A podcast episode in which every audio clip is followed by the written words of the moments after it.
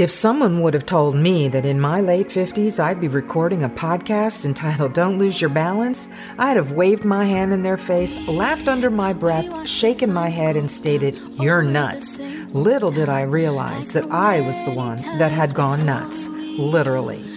This is a story, a journey, scripted, unscripted, about the life of one woman, the people along the way, the trials and tribulations to say to you, get ready, it's going to be a bumpy ride. So hang on tight and don't lose your balance with Mallory Durick.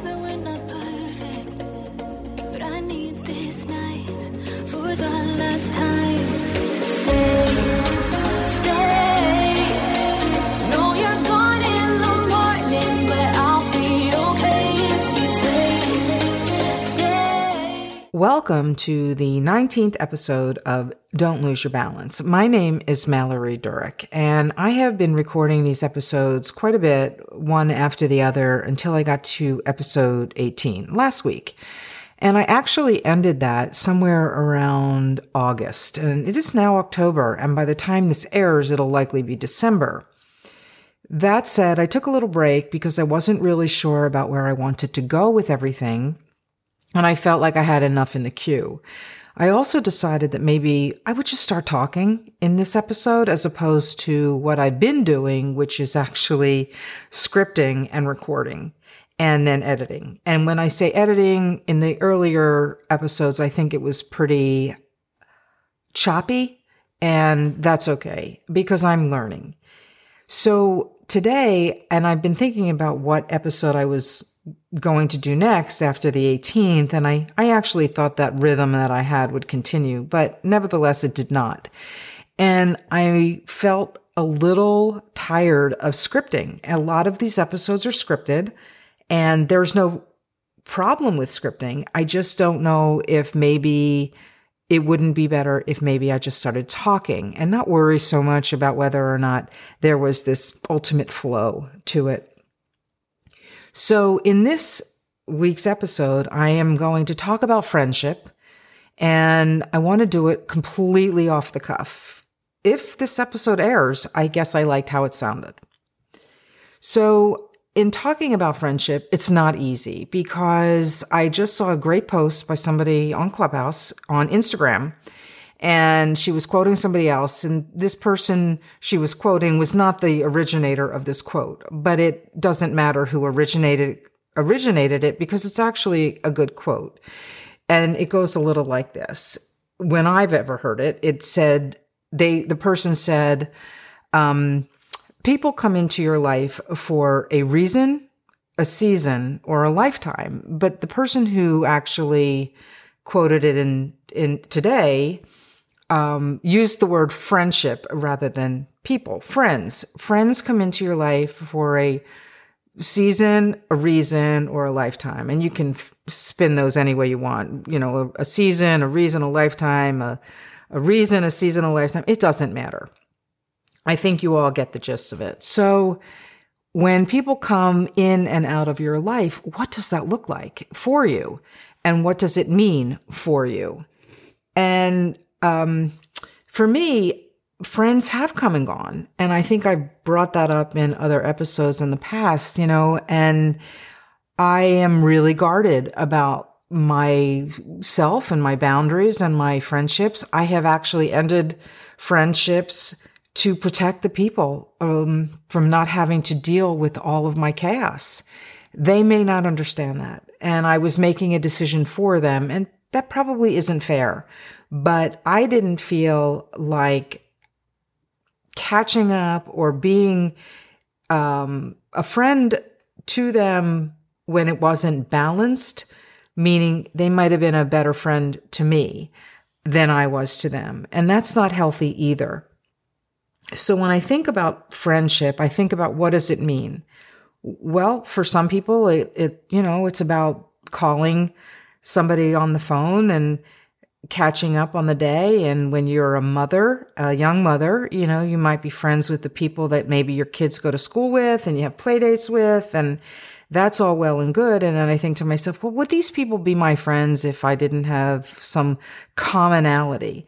And many of the friends that I made who did go to the preschool, um, when my children were little are not my friends today. They may be somebody that come in and out of my life and they might say, how are you? And I would say, how are you? And we would just simply catch up. Not friends that I can say that I would want to spend a lot of time with.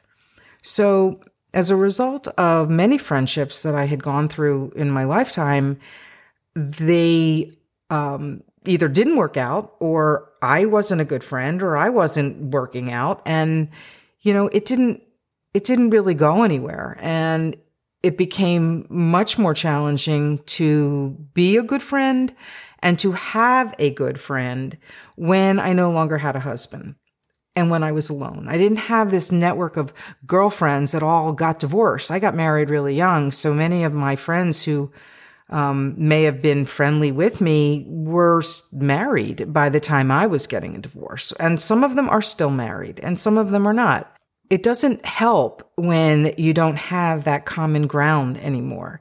And so you believe that as you go through life, you're going to make new friends and you can count on people. And here's what I don't want it to sound bad, but for me, I don't want to count on anyone. And that is a result of feeling a little let down by some of the friends that I've had in my life. And let me be clear, I've let them down too. So this is not one or two sided. I mean, it's two sided, I guess, but if they've let me down, I am quite certain that I have let them down too. And that's okay.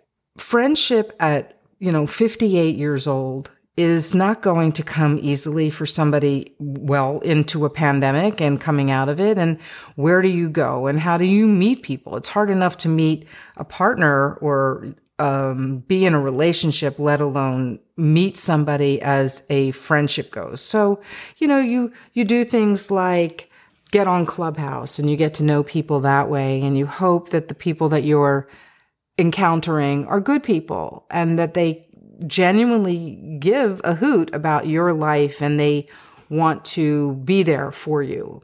And some do, but many don't. And the rare few will be there and really care and share things about you that you want to have public and keep things private when you want that to be private too. And it's hard because I'm not the most open person when it comes to trust you know, you'd think that you'd think that this podcast would have been this, you know, not only is it a journey of self discovery, but it would be one of, yeah, here's my life. Take it for what it is. And aren't I great? But it's, it's not. A lot of it is hard and not the technical part, the sharing part. And I shared a lot of very private things that I can't, can't even believe for somebody that's as guarded as I am, I went it down that road. And friendship is a challenge for me. And I want to be open about that because I am finding it difficult to you know, I don't, I don't call people. I don't pick up a phone and I don't call people. I don't text people. And people have said, how come you don't call me? And how come you don't text me? And I just don't.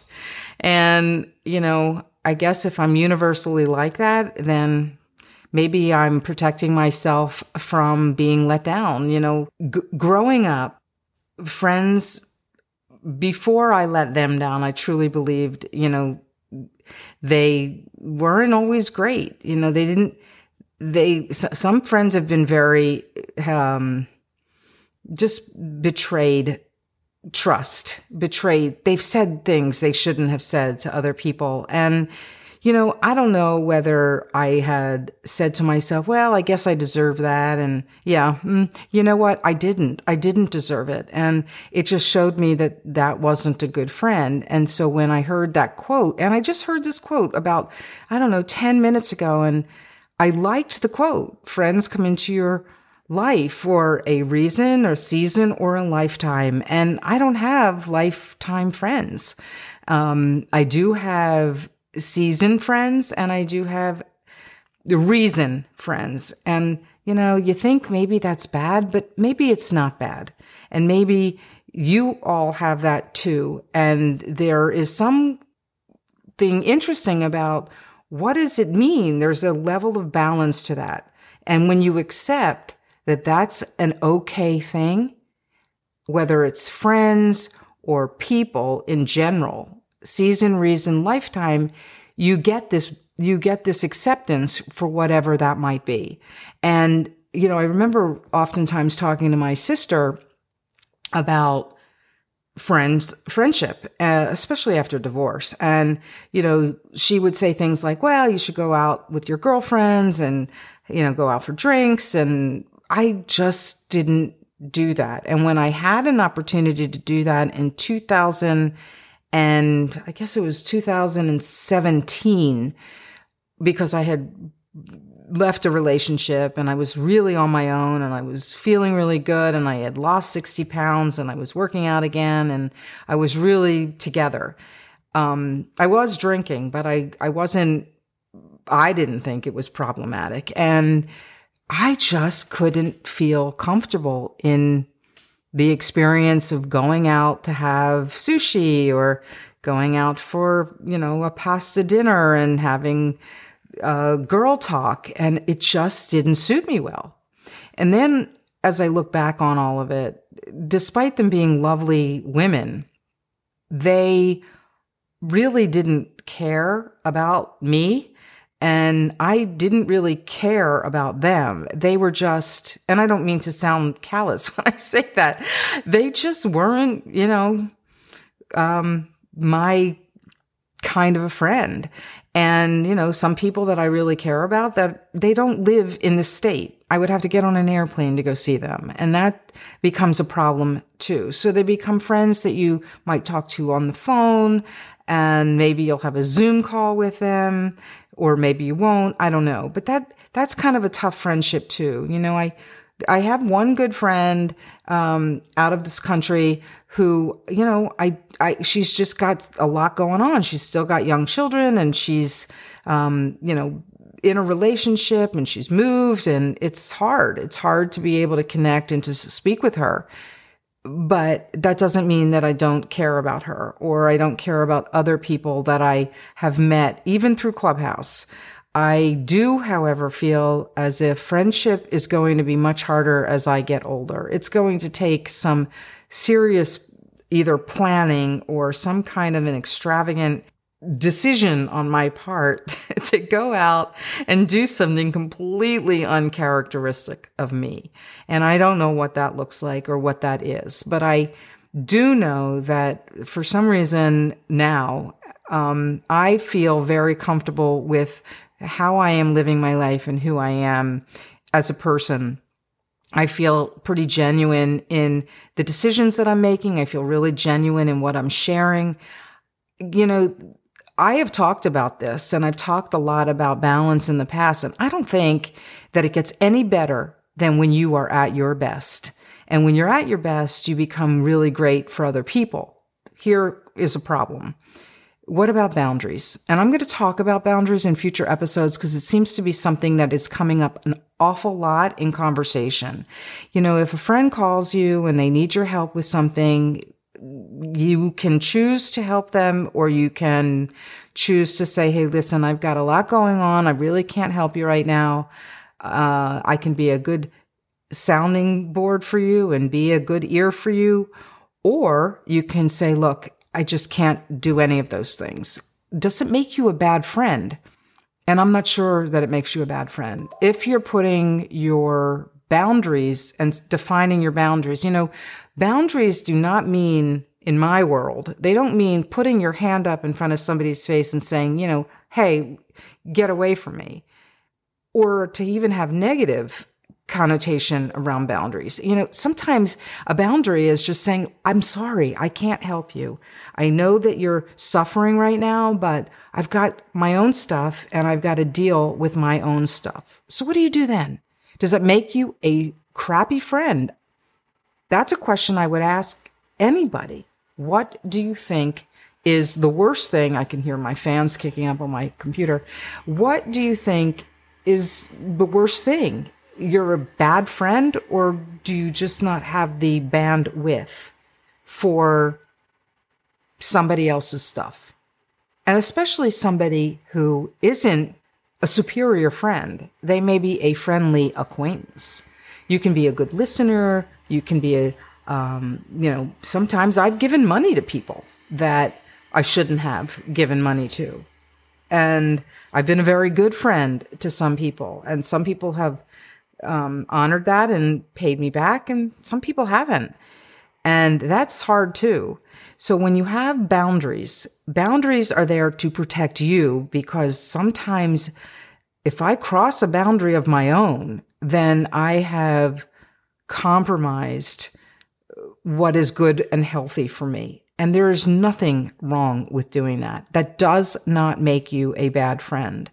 So what I can say is to find balance in friendship is to understand and define your boundaries and know what is a part of give and take and push and pull. And, you know, that quote, even though the person who quoted it wasn't the original person, doesn't matter. Friends do come into your life for a season, a reason, or a lifetime. I even remember Jay Shetty, he talked about that, but instead of using friends, he said people. I think I even heard that well before Jay Shetty, and then I went down this rabbit hole of trying to find who was the original uh, quote for that for that season, reason, lifetime. And I think I stumbled upon it, and I can't remember who it was, but I do want to say to whomever is listening, this particular episode was completely off the cuff. Somebody suggested to me, just start talking. And in my intro, I say scripted, unscripted.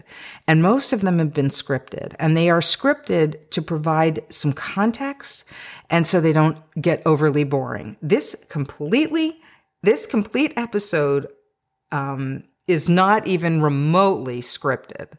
So I am really interested to see if it airs and I don't overly edit, even though editing is actually my favorite part, what other people will think about it. I would really like it if somebody would say either on Instagram or in the comments or even on Facebook or wherever, just send me an email.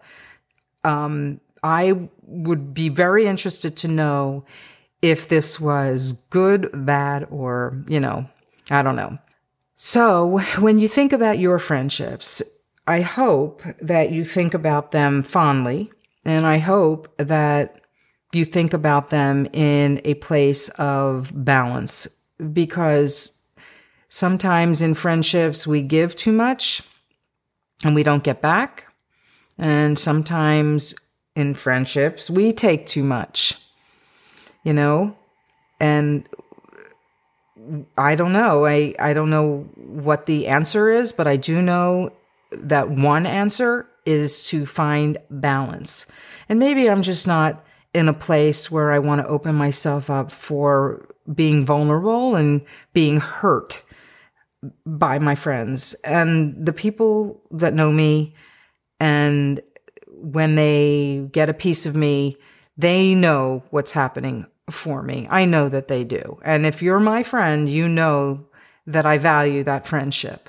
And I hope that you all have friendships that you value, that you know that when you say, I love you to a friend, you're not just saying the words, I love you. Um, but you've, and you genuinely care about that person. You genuinely love them. Don't throw those words around lightly because it's not very nice.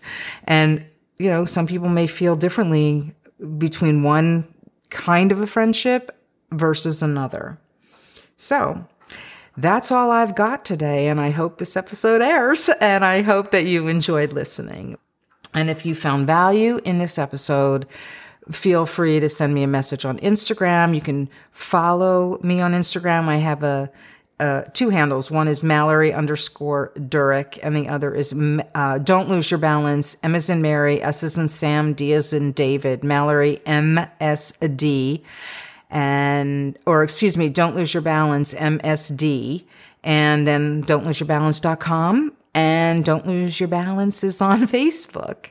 So I hope you have a great day and that you enjoy and cherish your friendships. And I hope if this is airing that you're enjoying your holiday season. Stay healthy, stay well, and um, embrace your friends.